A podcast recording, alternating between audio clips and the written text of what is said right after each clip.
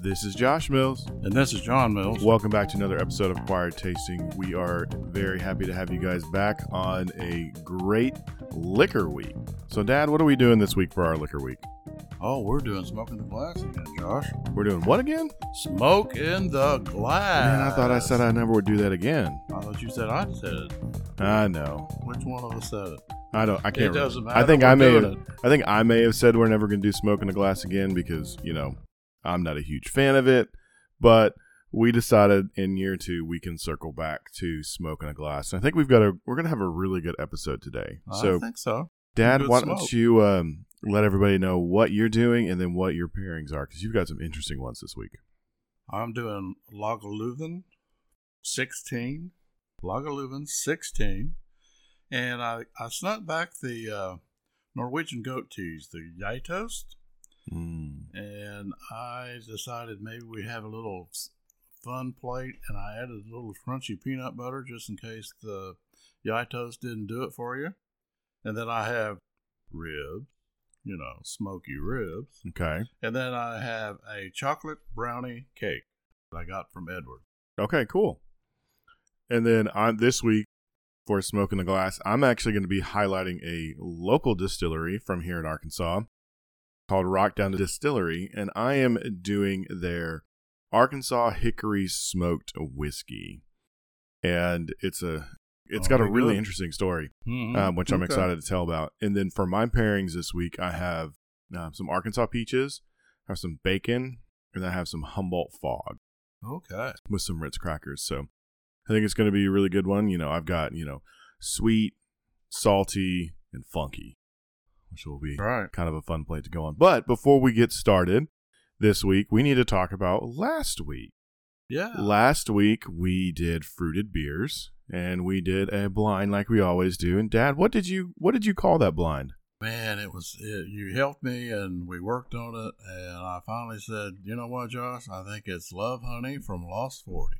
And you are exactly correct. All right, It was the it was a Love Honey Bock from from an Arkansas brewery called Lost Forty.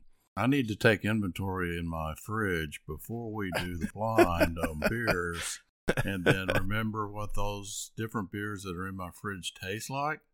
Because Josh might sneak and grab one of those. Some of the times, most of the time, I grab from the fridge for for That's those blinds. fine. So, all right, well let's uh let's Very go ahead good. and start getting into it. I'm like four for fifty or something. hey, that's still a better average than I am. I think.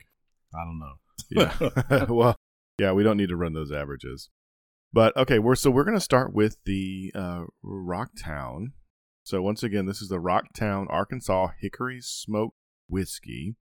Um, and as our pairings, we have Arkansas peaches, which are extremely, extremely ripe.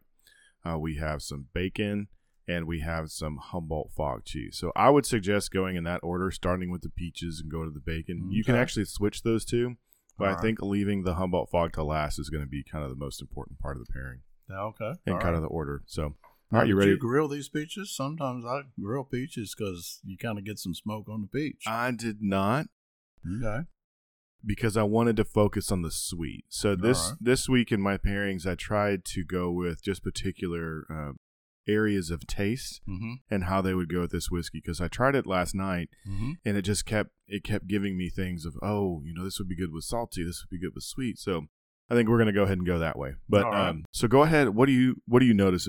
Talk about what you're seeing, Dad. Well, it's it's a light color, so it's uh, kind of that auburn light gold color. Yes, Uh, how many years was it in a barrel? it does not say. It is not age designated.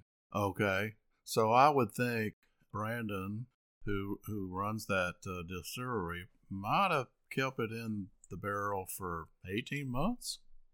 You think that? I don't know. I would say it's. I don't think it's more than maybe two years. What's the requirement it- on bourbons? Because Well, this it's- is not a bourbon, Yes. but what is the requirement? So for a bourbon, just a regular bourbon, it has to be aged in new American first char, 1st Mhm, use new yeah. white oak, and that's it. There's no actual age time I for just bourbon. Okay. So for straight bourbon, yeah. it has to be two years.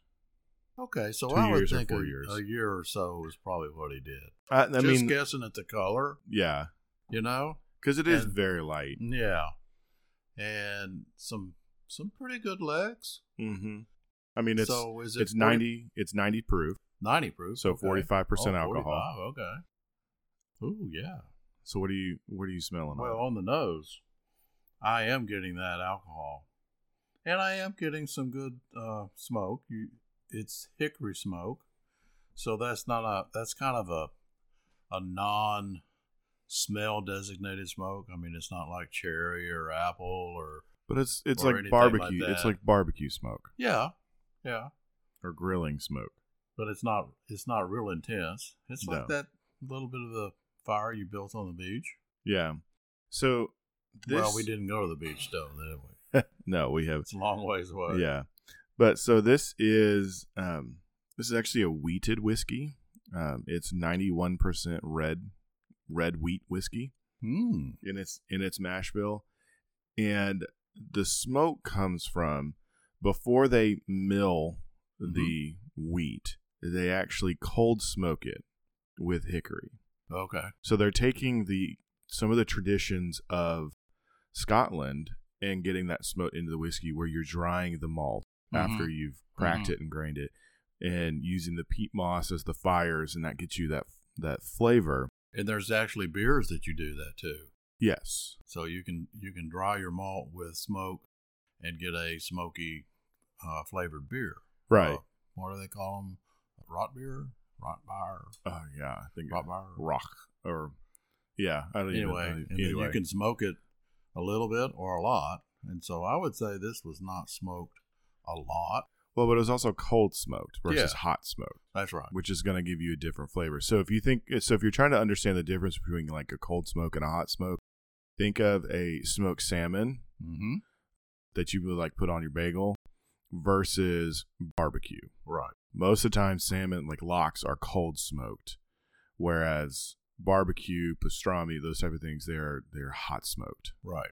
And what it is is when you it really has to do with the placement of your fire and how your Mhm. smoke gets to where it is. So a cold smoke would be, you know, you're keeping you're keeping it the temperature down, but you're kind of funneling in funneling in this smoke that kind of permeates through Right. Permeates through the the grain itself and then they go crack it and you know start the start the distilling process from there. We ought to go down there when he's next time he's doing that because I'd love to see how he does. it. Yeah, it would be very it'd be very cool to cool to see. Now, what are you tasting on it? I'm tasting smoke, but I'm getting some vanilla. So it was it was definitely aged in oak. As far as any floral, I'm not sure. Let me uh, take another sip. Yeah, so talking about the aging of it, these are aged in um, ex bourbon barrels. So they're going to have that extra little bit of sweetness from coming from a bourbon barrel, Okay. which is going to impart it. And like I said, it doesn't say how long Yeah. they actually age it. So you do get some of that extra sweetness. It's very hot. Mhm. Um, and when I Mhm. say hot, I mean it's very alcoholic. yeah, the 45%. Seems like I'm anything over 40, we typically say that's hot. There's been a few, and it's 'cause some of it depends on how it's aged. Right. If you can like kind of curb some of that with aging. I actually just bloomed mine a little bit. So as far as as floral or something, it's it's back in the background. It's maybe like a honeysuckle, jasmine. So it's not real distinct, but it's Yeah. there. It's a very it's a white flower. Yeah. Um, it comes out more when you bloom it. Um, you do get some more of that, uh, some more of that white flower coming through, and a little bit more of like I'm getting a little bit more of a honey, like a honeycomb or a honey uh, beeswax kind of characteristic. And remember, um, blooming when we're talking about liquor is putting a little bit of water into it.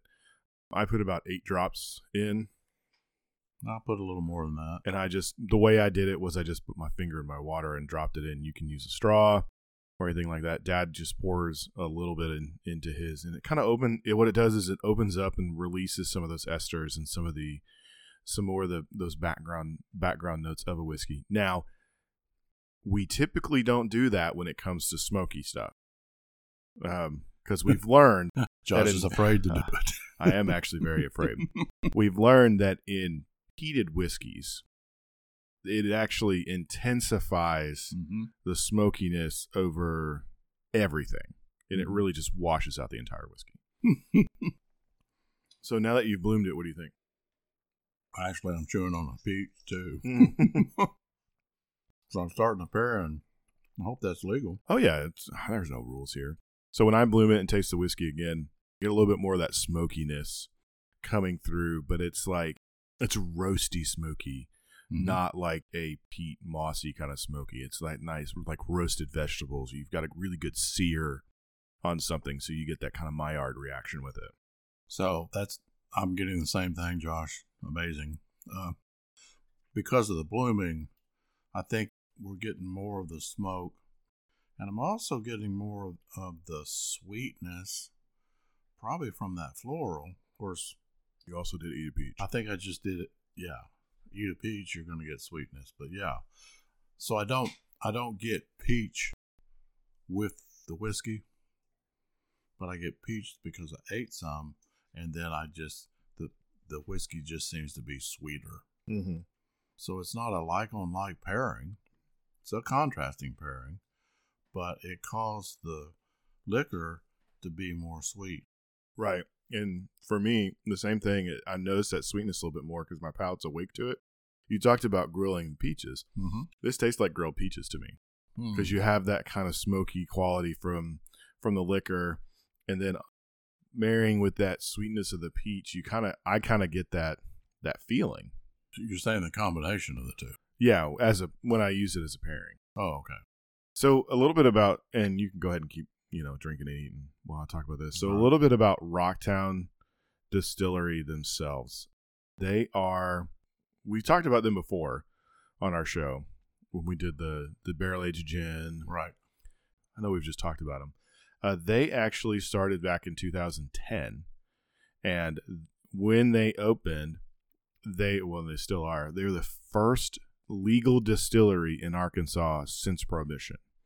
So since Prohibition ended, there had never been a legal legal legal. I'm sure there's been distilleries, um, but they were the first legal distillery in the state.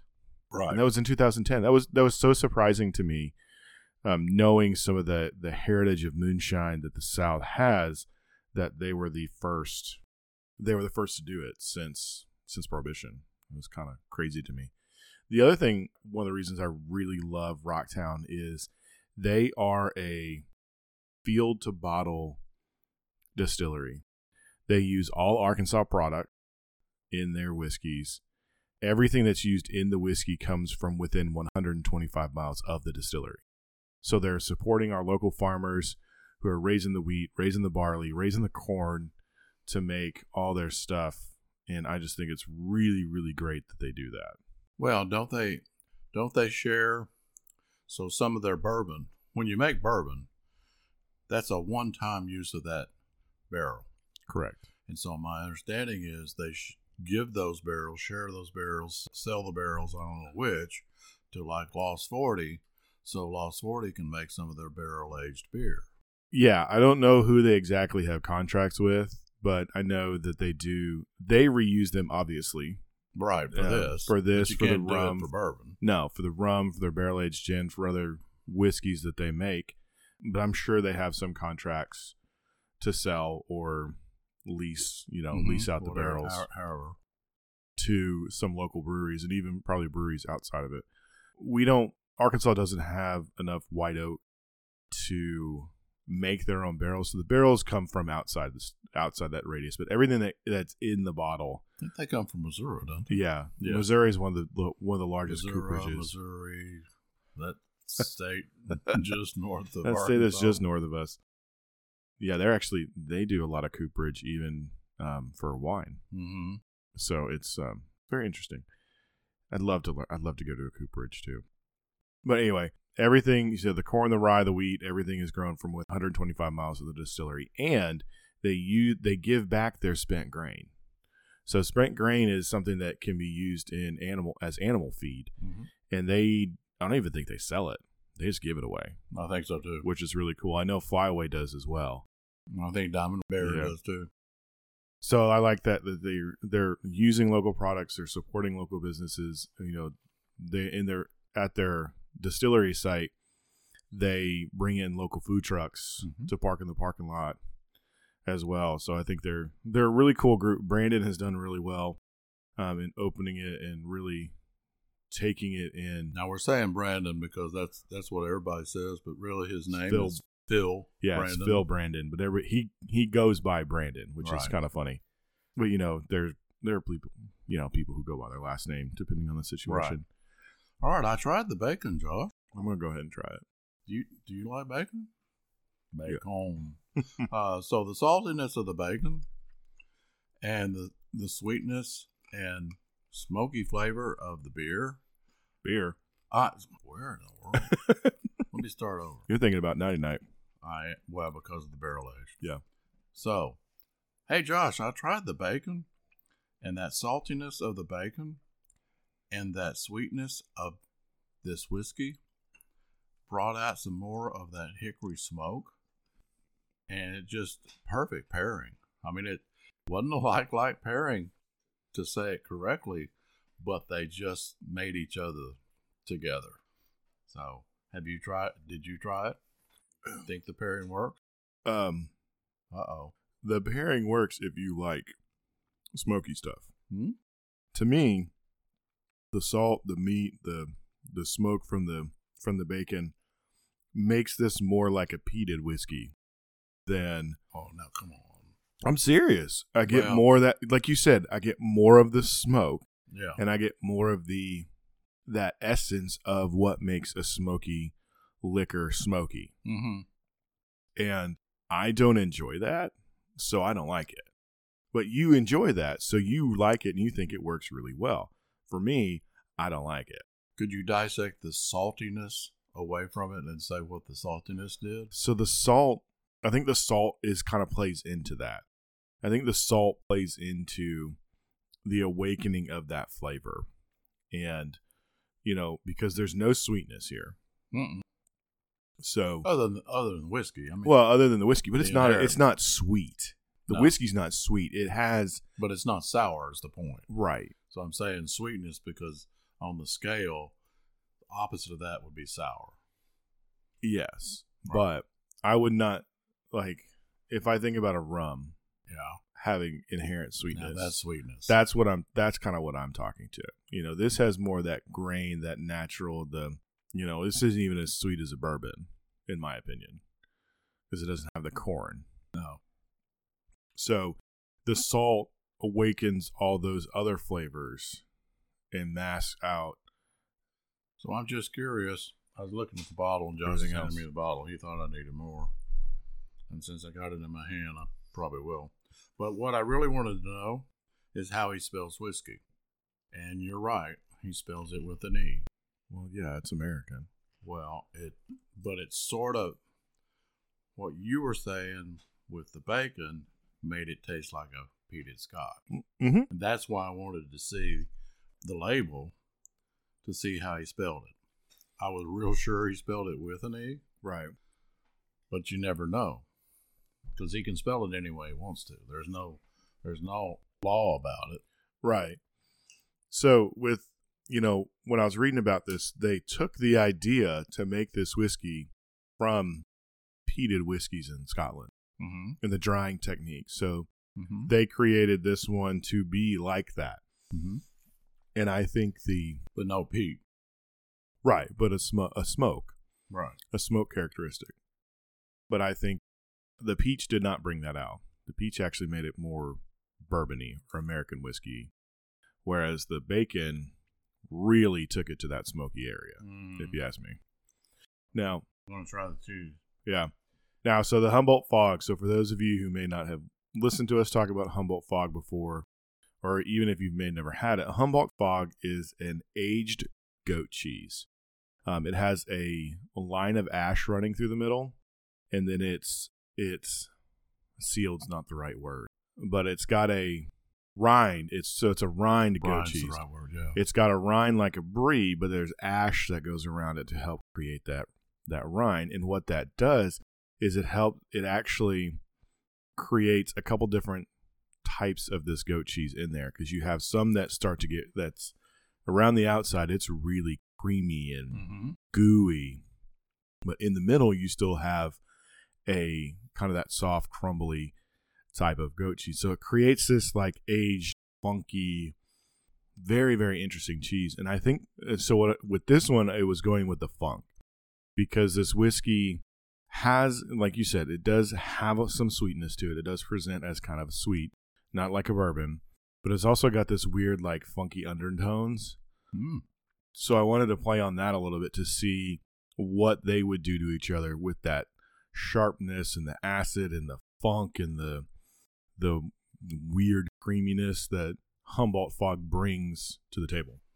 So that cream, when I said huh just a second ago, is because I I tasted both, and so that creamy funkiness, and then whiskey, it's it's almost like it's a a like like pairing, but how could it be? But that funk and that whiskey and the ash of the cheese and the smokiness of the whiskey seem to combine almost like a like like. That funkiness, I love that cheese. Now I did, I didn't want the rind because I was afraid of too much ash. Right. Because I was afraid that too much ash would almost counteract that smokiness. Yeah. So what what what'd you get? So with this cheese, you can actually do three separate pairings with it Mm-hmm.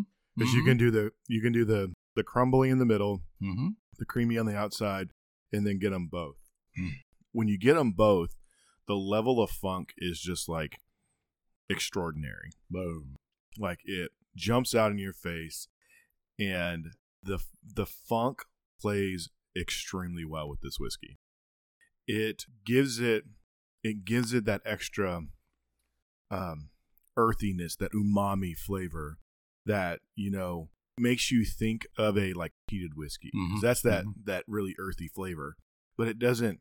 But because of the the acidity, because of the acidity of the cheese and that the creaminess, it helps to rebalance it out. Because when it's just the cr- when it's just a crumbly middle, it's not quite as good. But when you get both of those together, Mhm. and you know, you could even take some of this and put a piece of put a peach on it Mhm. and have a, another pairing. And so I, I think it I think it's extraordinary. Yeah. What do you think? I have to agree with you.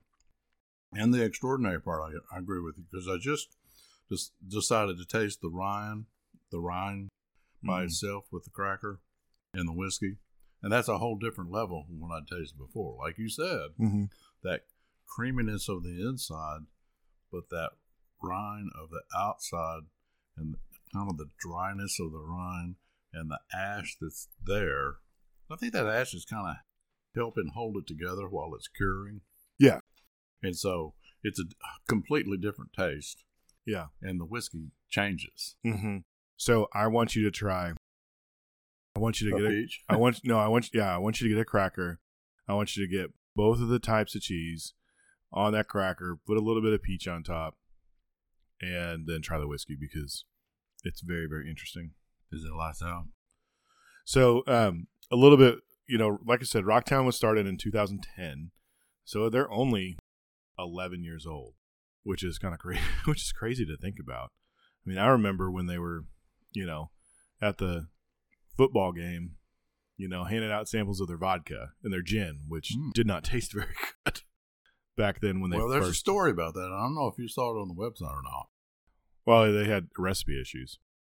they had distillery. Uh, I mean, of course, they they bought their distilling.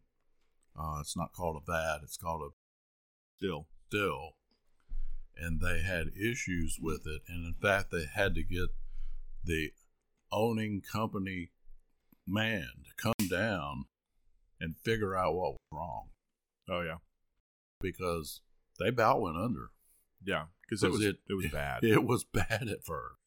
because you know you can't really make you have to have at least a year under your belt before you're going to be able to put out a whiskey Well, that's right. And they didn't go the moonshine route. They No. went- So they they had a year under their belt, and they cracked them, started cracking open these little. They made them in little. I think they were like three gallon. They were small little barrels. Yeah. And I'm doing my hands about a foot apart yeah, they were they were real small barrels. and about a foot tall, and but you had to wait a year, and so he's spending all his capital doing that, and then they start cracking them open. It's like, what went wrong? Right. Did I do this wrong? No. Phil Brandon did not do it wrong. They had to get the owner Mm. of that still to come down and fix them. Yeah. So while you're trying that peach and Oh, it was fantastic. um, you try it with the whiskey yet? Yeah. Okay. So just some notable things about Rocktown. They've won many awards. Mm-hmm. In 2015, their Arkansas Straight Bourbon made it into the Whiskey Bible, which is a big deal. Yeah, it is. They don't take everything, and that was only you know five years and They actually won the U.S. Micro Whiskey of the Year that year, and this you know if if you like ratings, this whiskey has been rated 91, 90 and 91 um, in a couple times, and I actually found it. The way I decided this one was when I was searching for, you know, best smoky whiskeys, it came up on somebody's list. Oh, really? So I mean it's it's a well known and if you can get some, try and get some because it's it's really, really good. Especially if you if you like the smoky stuff or if you want something that's got some hint of smokiness without being over the top. Well, and the price point is very reasonable. Well, yeah, what was the price point? on? The bottles had a sticker of like twenty nine ninety five or some such number. So you add the taxes and it's less than thirty five. So it was really, really a good price point. Yeah. completely different from the Lagavulin. Is what that's It's about a hundred. Yeah, I mean Scotch's prices are just skyrocketing. Well, anything else about my whiskey before we switch over? No, I, I think you satisfied my questions. All right, so let's go ahead and switch over to yours. Remind us mm-hmm. what what we're going to drink and then what the pairings are. Well, like Lublin 16, and then for the pairings is the Gjetost. It's that Norwegian brown cheese, and on the wrapper it'll say Ski Queen. Comes in a red wrapper, so if you look for it, we've had this on before. I can't remember when, but we've had it before. And then ribs. I think they're mine or yours. I don't know which. And then this chocolate brownie cake. So I think of the funkiest and it's not funky cheese, but the funkiest pairing will be the Yaito. Or And the so I'll put butter. a little side of real peanut butter just to kind of get a different taste, just to see what happened. Now, on the color, it's about twice as dark, if you would, right. but it's a it's an golden orange auburn color. This is definitely amber or like alabaster. Yeah. Not alabaster. Well, you would think so. 'cause Amber. It's been it's been in an oak barrel, as I understand it, for Mhm. 16 years. So that's a long time Yeah, to be anywhere, and that's why the price point's more. I mean, you gotta wait 16 years before you can start selling it. Oh my goodness! yeah. and then it's it's a Islay, so you know. In Scotland, you know, there's about five or six different distilling areas, and Islay is an island off the southwest coast. Which is known for peaty scotches. Well, that's right. And if you listened, if you went back and listened to Smoking the Glass one, we didn't call it one, but it's Smoking the Glass before, I did Laphroaig. Well, Laphroaig is this 45 ppm, Parts per million. parts per million of what they, the peat smoke. Well, this one is like 35. So it's less. I okay. I- that's what it says on the Okay. internet. Uh, Now, as far as other Islay scotches, there's a lot of them, and I'm not going to read the whole list to you. Some Uh, of the some of the notable ones are like Ogbar, Agbar, Bowmore. Bowmore, which I love. Bowmore is only like 20 to 25. Yep. Arkmar, I don't have the number in front of me, but it's probably maybe 70. So it's way up there. Yeah. Now, the interesting thing is on the website of Lagavulin, it says massive smoke. It has massive smoke. And it's 35. it has massive smoke. well, I think, Josh, you know, we talk about the perceived and the bitterness, the IBUs Right. of beer. I think that's what happens with smoky scotches. I I I think so too. I and it it I think it really depends on when they're running the test. Are they running it, you know, out of the still? Are they running it after it's been aged? Are they in, aged and cut or you know, pre-cut or pre-age. Like I think it really depends on where that parts per million is happening or how they actually calculate that. Because Right. I I honestly think that this is smokier than than a Laphroaig. Really? It's also more refined, but it's more refined. well, it's, it's Like it smells exactly like I expect it to. You know, campfire, iodine, band aids, all that good stuff. But it's soft. Like okay, maybe this is what. I, but it's softer. Like Laphroaig's ten comes out and just punches you in the nose with the smoke, but it's got all the same flavors, but it covers it. This feels like you know it's got kid gloves on, but it still has all those big, big smoke flavors. And for me, I'm having a hard time finding anything else besides that smoke.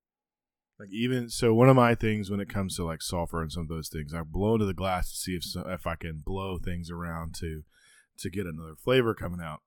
And this, it just still it's that same campfire. I mean, do you get any other smells besides that?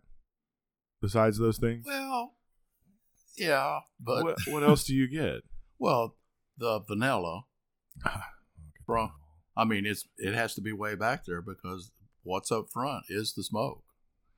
Okay, what's up front is the smoke. Yeah, it's powerful smoke, Okay.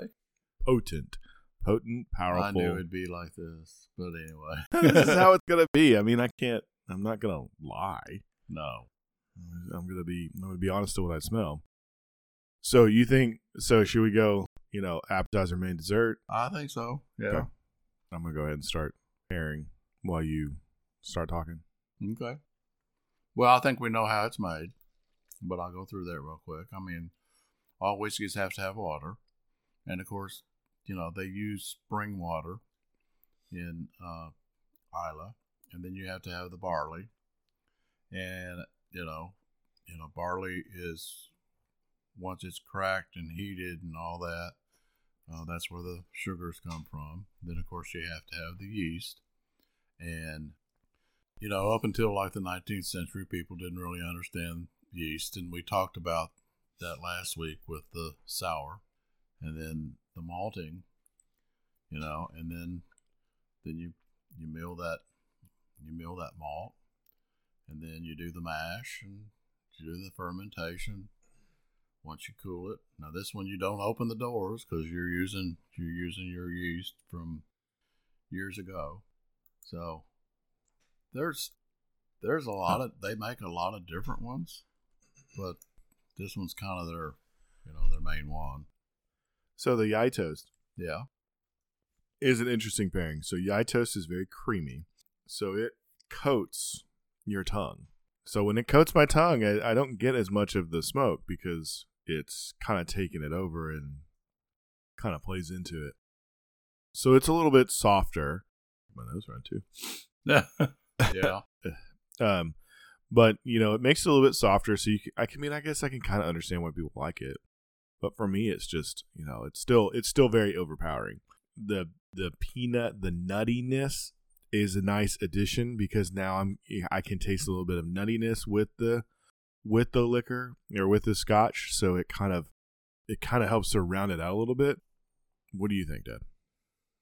it does. And that's why that's sort of what I was hoping for. Now they say one of the other pairings that you might want to try is, you know, a, a big blue cheese, and I think we might want to try this ash cheese that you have. Yeah, the Humboldt Fog. Yeah, the Humboldt Fog might work well.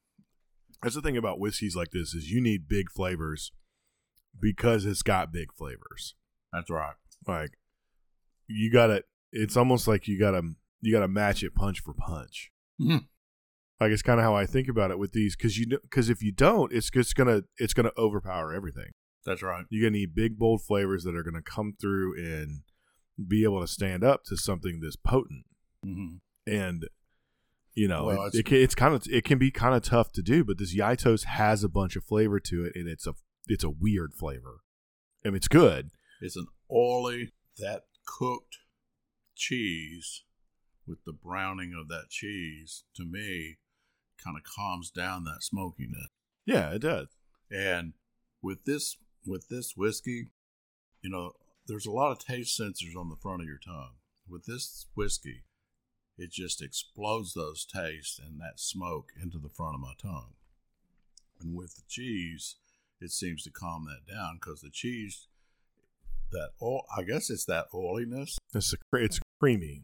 And creamy. It's that it's the basically the fat the fattiness if you want it, and it's because it's not quite oil or it's not quite cream. It's fattiness. And this this whiskey has a lot of oomph. Not necessarily I'm talking about the smoke. I will yes, this has a lot more oomph of smoke than the Rocktown. But it has a lot more thickness. or it has more weight. You could say it has, It I would has weight on weight. the palate. That's another way to say it. I was going to say it's thick. Weight on the palate is a good way to say it. So, And so when we're getting any, any sweetness out of this? With Nope. okay, well, it's there. I I get it, and I think when we try the cake, I hope we get it. But what's happening is last week, you know, I had that Ecco Domani Pinot Grigio, and it was not that sweet. And then we had that lemon cake, and the lemon cake was so much sweeter than it, it caused it to go sour. Wasn't that the wine episode? Yeah. Yeah. Yeah. So, and the same thing, we've said the same thing with different beers. Whatever you taste sweet wise, the wine has to be, the beer has to be, the whiskey has to be more sweet. Now, we'll see what happens with this cake. Go ahead and try well I'm the rib. Well, so I'm trying the peanut butter. Yeah. The peanut butter is actually a pretty good pairing. Is it? Yeah, You, you, for the same reason that the Gjetost is, but yeah. it it leaves more smoke on the palate because the Gjetost really covers your palate. Mhm. Like it really covers your tongue and coats it, so things can't really access it. I feel the smoke in this a lot on the round on the outside of my mouth. That's where I kind of perceive perceive that. Um, so the peanut butter, to me, adds that great nuttiness, and you can still get so you still get some of the smoke. You still get kind of, for lack of a better word, the protection Mhm. of the fat, Mhm. and you know the peanut butter is weightier than the Gjetost. Oh, definitely heavier on the palate So I think I think and it, more coating. and that's that's why I think it works. I think it works really really well. I did not expect that to work well, but I really like that.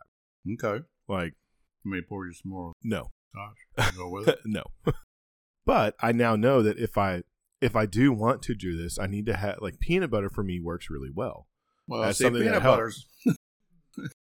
Sometimes when I get something that's really too hot, and I think it happens to you too, Josh, it must be hereditary. If I eat a big old jalapeno popper and it's so hot, I get the hiccups. Mm-hmm. And I've tried milk, I've tried beer, I've tried all kinds of things, and the hiccups just oop, oop, keep going.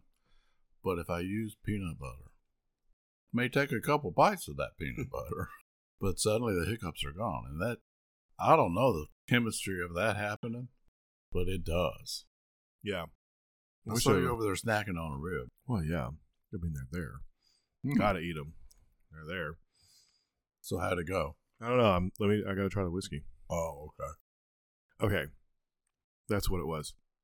So when I tried this whiskey by itself, there was something that came across my palate that I kind of forgot about when I got into the Gjetost pairing, Mm-hmm. but it's back. I get pepper, Mm. and not like black pepper. I'm talking like green pepper. In the wine, world, we talk about pyrazines, where you get like green bell pepper, jalapeno, Oh, those type of flavors. you get that out of this whiskey? Yes. I get it, Mm. especially with the rib. Like it comes back. It's like It's like I have. So have you ever had the um, pick a pepper beer from Flyway? Yeah. So that that green pepperiness hmm comes across like it shows up to me, and that's that. Um, I think it's pyrazines. I think that's what it is. But it shows up in this whiskey with in the pairing. Now it's good because to me that pyrazine, it's the sm- the smoke has morphed.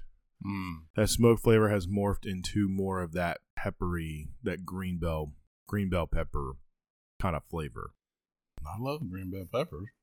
So what do you? I know I know you're eating on the rib, and I'll wait until you're taking a drink. But you know, let us know what you th- what you think of this pairing because you're the one that enjoy you really enjoy this whiskey. So I'm really interested to know what you Well- think of it. Just besides, just As I told you before we were on the podcast, that's the first time I've ever had it.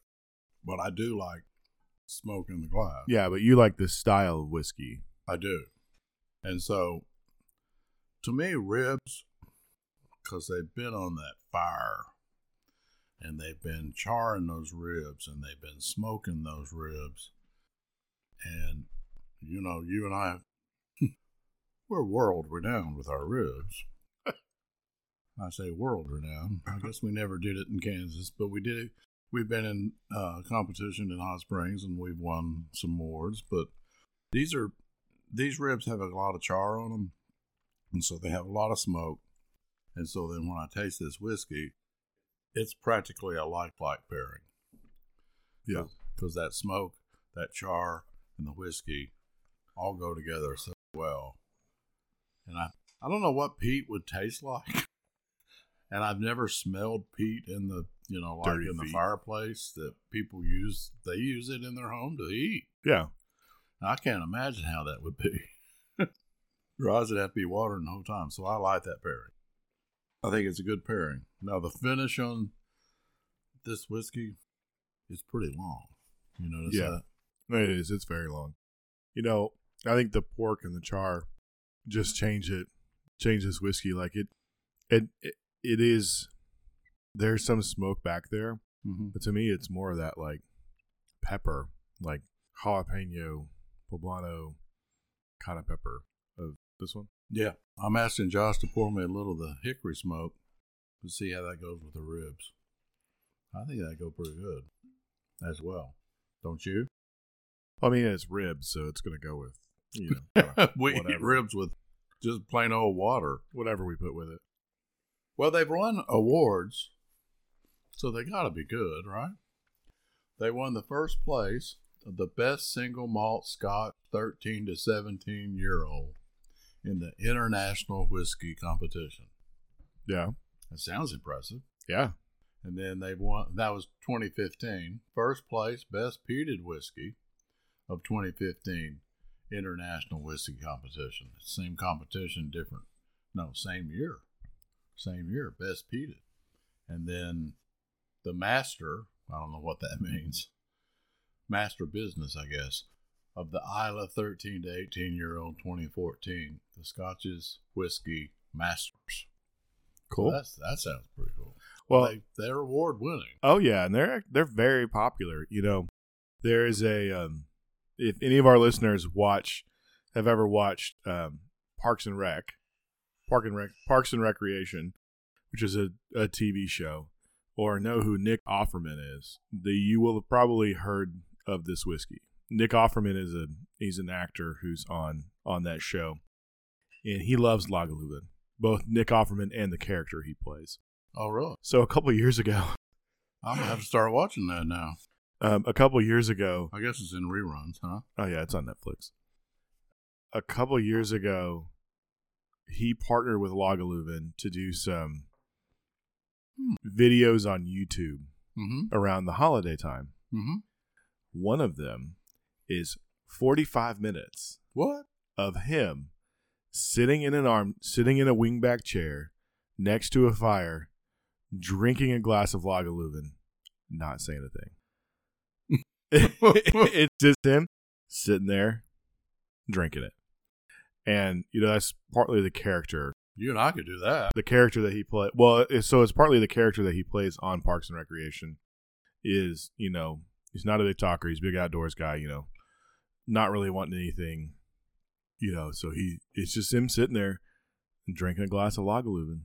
Really? Yeah. So it's really funny. And so that that in turn made Lagavulin really popular because of that. And um, it's it's kind of caught on caught on ever since. And that was one of the things that started the like big smoky movement in Mhm. American drinkers Right. was because it hit pop culture. Oh, okay. Well, I didn't know I picked pop culture. I know. Whiskey. You you kind of you kind of did without without even knowing it. Well, the way I did it, the way I picked it, was I went to a party and I was telling some people, a couple, and he doesn't drink much, and but she's a whiskey person, and so I was telling her about our podcast and told her we did different whiskeys and we did what's up with the E and we did smoke in the glass. Well, I asked her what her favorite was, Lagavulin 16. So I thought, oh, that makes sense. I ought to do that in the next smoke in a glass. Yeah, it's it's extremely popular, and part partly because of that, but also it's good. Like you know, it it's good now. In recent year, in For those people that like smoke. for those people that like smoke, and it was reasonably priced. You know, in the last, it was well, that that has gone out the window with almost all scotches, exactly. but it was reasonably reasonably priced back when kind of the smoke the smoke boom. Hit. I think that's maybe going to change because, you know, Glenlivet French oak finish. Glenlivet French oak finish is my kind of go-to in the in my house bar. It's been up at eighty dollars. it's fi- and it's fifteen year. It's fifteen year. It's not smoky. It's a Highland. But the last time I went to the liquor store, I was walking by to pick this one up. I think there's there's my whiskey on sale for sixty something, sixty something dollars. Wow. I bought two. I was gonna say, did you did you buy some? Some of those happen to just jump off the shelf into the cart. Yep. What are you gonna do? You gotta take. I got on. two for 120 instead of two for 160. Yeah. Which, you know, if you're so if you want to drink along with us and you don't feel like or if you want to go try something and you don't want to buy, you know, a hundred dollar bottle of, of scotch. Dad, what are some other options that uh, people could go buy that could get you like kind of get you to understand what we're talking about without spending a hundred dollars? So Bowmore, which I which I do also have in my house, uh, it comes in a 12 year old, and I think the 12 year old is around fifty dollars, but it also comes in a 15 year old. It comes in other age designated as well, and the the 15 year old is up in the eighty dollar range. So, you know, just go to the, just go to that liquor store and go to one that's reputable and has somebody that can help you and start asking them about it. La Florange is a 12 year old that I have. Yeah. It's it's pretty reasonably priced. I don't remember the dollar value, Yeah. But you showed me one in the back room. What was that? Uh, Oh, that was the- year the old for 40 30 3600 or That was the four that was the forty year old and it was about four hundred dollars. yeah. But yeah, so Laphroaig Laphroaig ten is a Mhm. good buy. What about Talisker? Have you ever had Taliskers? No, I haven't. So I've had Talisker Storm. Oh, yes, I have. Okay, yeah. Uh, I was gonna say I thought I gave you my bottle of it because it was right. too smoky for me. But it it's an unaged designated, and it's pretty pretty inexpensive. It's not quite to the smoky level as this I'd one. say it's uh, 15 to 20 maybe ppm. Yeah. So you're not quite hitting the full, but it's it's if you want to do something that's going to be a little bit more, you know, not quite as expensive, but if you can find stuff that's unaged designated. Now I also know Lagavulin does an 11. Yes, they do. They do an 11 year old, so that would But when I went to the liquor into. store, the 11 was 85 and this 16 was well, here's the story. It's like I was going to do 16 anyway. right. So I go to the liquor store and there's the 11 year old and it's 85 and there's the bottle of 16 and there's no price under it. They don't put stickers this store does. So there's no price that, you know, it's like, oh man, why are you doing this? I'm buying it anyway. I go up there and he, he does it up and it's like 119 plus tax. Oh, okay. Well, the the 11 year old here on the internet it says 79. Wow. MSRP doesn't count anymore in whiskeys. No. But the 11 year old is one the one they've partnered with Nick Offerman Yeah. um, Okay. for. So that's one of the reasons it's up there in prices. But you know, Og bars are aren't very expensive. But they're very smoky. They are extremely smoky. There's another one that's like Bud- Buddha Buddha Yeah. Lala. That's very smoky. That's very smoky. It comes in a like a uh, blue or a pink, Mhm. pink bottle. hmm Um, but if you want some, you know, some stuff that's a little bit more reasonably priced, definitely look at you know Lagavulin ten, Lagavulin twelve, uh, Talisker Storm. I mean Talisker stuff. So any really anything from the from Islay I S L A is gonna is gonna be a smoky smoky whiskey. But definitely go for a single malt Octomore over blended. Octomore 7.4. I don't know what the 7.4 means. It's seven point four it- years, I guess. No, no, that's its parts per million. No, can't be. Yeah. It's $195. It's seventy. It's seventy four. What? Well, wait. What's this no, one? that's 7.35. Dad. What's this one? Thirty five. Yeah, I'm more So tired of that. the seven point. It's seventy four parts per million. Oh, here we go. I'm reading the next sentence. That both have ppm levels of 167. Oh, jeez. And the Octomore 10 is $235. Octomore 7.3 is $180 and has a ppm 169. So knock yourself out if you want to go that high in ppm. I like smoke, but I don't need to like pick up that stick that's just on fire and start eating it. Right. Which And I think which that's me, what this would be. Yeah, which to me these some of these can be. But so this last. What do you think of the last pairing that you had? Uh, the sweet with it, Yes. I thought it went really well. I don't think it's best on plate, Right. but it went really well from the standpoint of that sweetness, of course, of the cake. There was little sweetness with the whiskey, but the cake didn't didn't seem to overpower it like that lemon cake did. Right. It didn't make anything bitter or anything like that.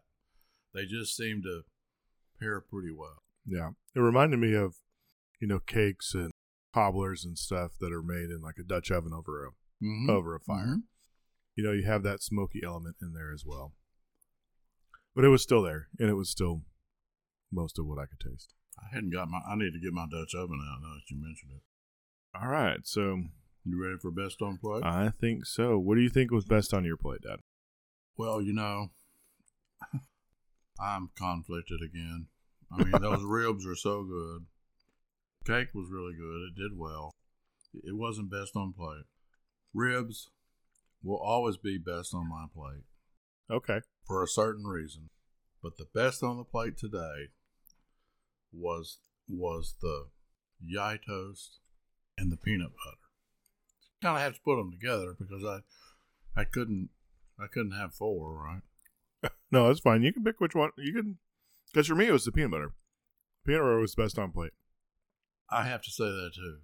It it gave the whiskey to me what it lacked, and it worked.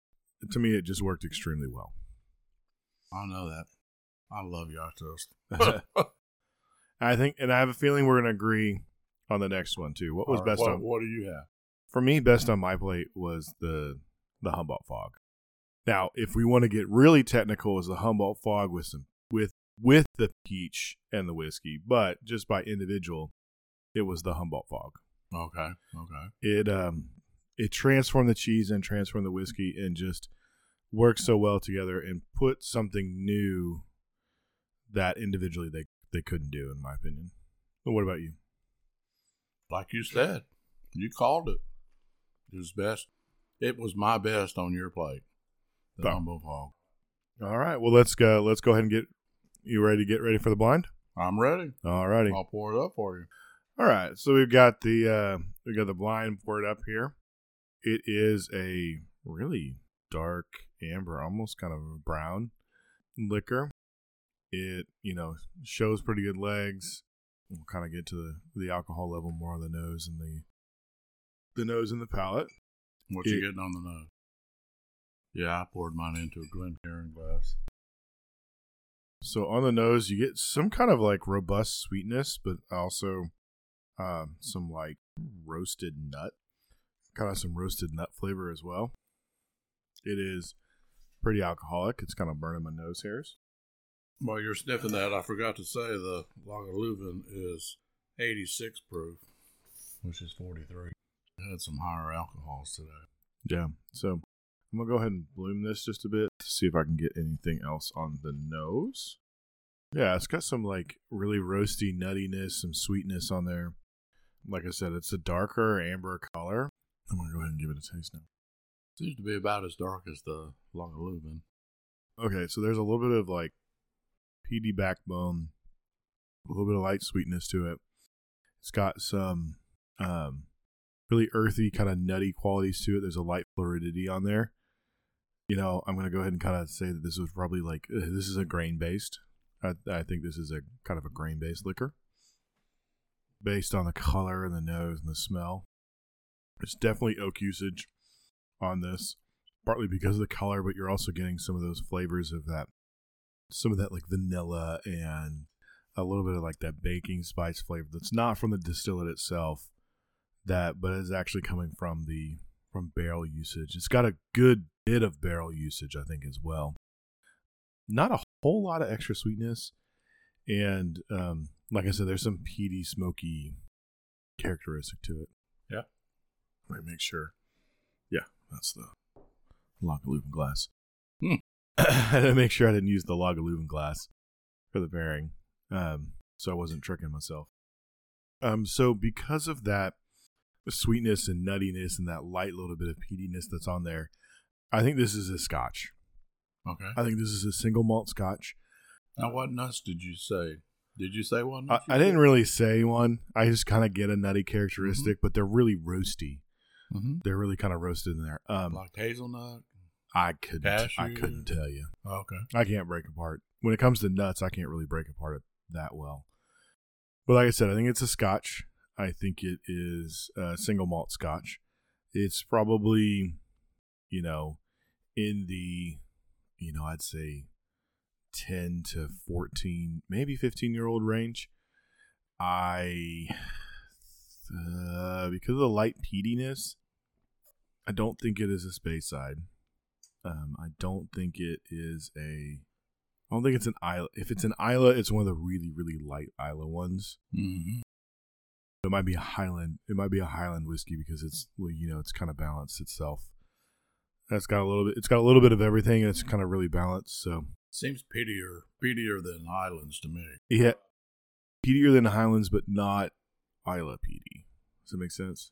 And I don't know the area. I don't know all the regions exactly, exactly right, um, to kind of call it. But So is it smokier than? no, it is less. It is less smoky than the Lagavulin. And remembering back to I mean, so maybe it's bo- Florence. Is it less than that? Well, yeah. I mean, according to your parts per million thing. Mm-hmm. I mean, so maybe it's Bowmore, maybe it is an Islay, but maybe it's one of the lighter ones like Bowmore or something like that. But Well, it's that- it's yeah. kind of hard to tell. But I I really do think it's it's a single malt Scotch that's somewhere within the ten to fifteen year age range. So I heard Bowmore. I heard ten to fifteen year old. I heard Islay. I'm Is that kind of your final answer? I'm gonna go ahead. I'm gonna go ahead and go that far down and say it is an Islay. It's between ten and fifteen years old, and if I had to put a distillery on it, knowing your liquor cabinet, I'm gonna say it's Bowmore. All right, there you have it. Come There- back. Not next week. Well, co- well, you come come back next week yeah, and come enjoy. back next week. we won't talk about what this uh, whiskey is, but come back ah, next I week. got it. It was a whiskey. Yes. well. Look at it. Look at it. It could have been a rum. Look at it.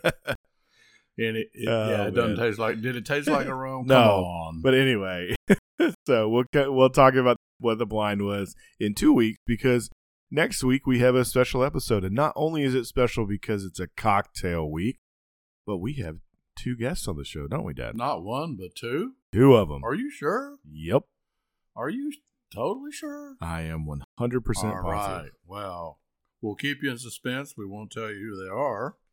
So, what cocktail are you doing, Josh? So we decided to do rum cocktails next week, and I did an El Presidente, a Cuban classic rum cocktail. Mm-hmm. And what did you do, Dad?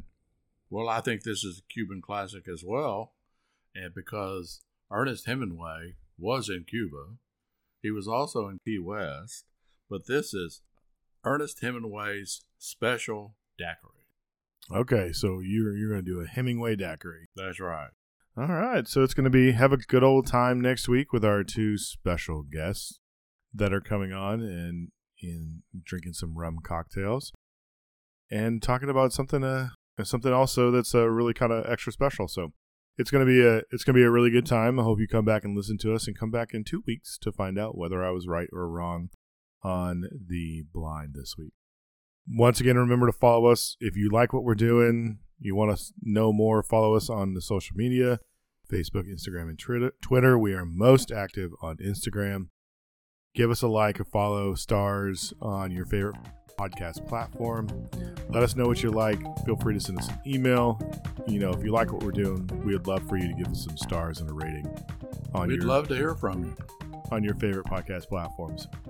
Thanks, thanks again for being with us on another excellent episode, Dad. Great job. Good job. Yeah. All right, once again, I'm Josh Mills, And I'm John Mills. and we'll see you next time. Thank you and goodbye.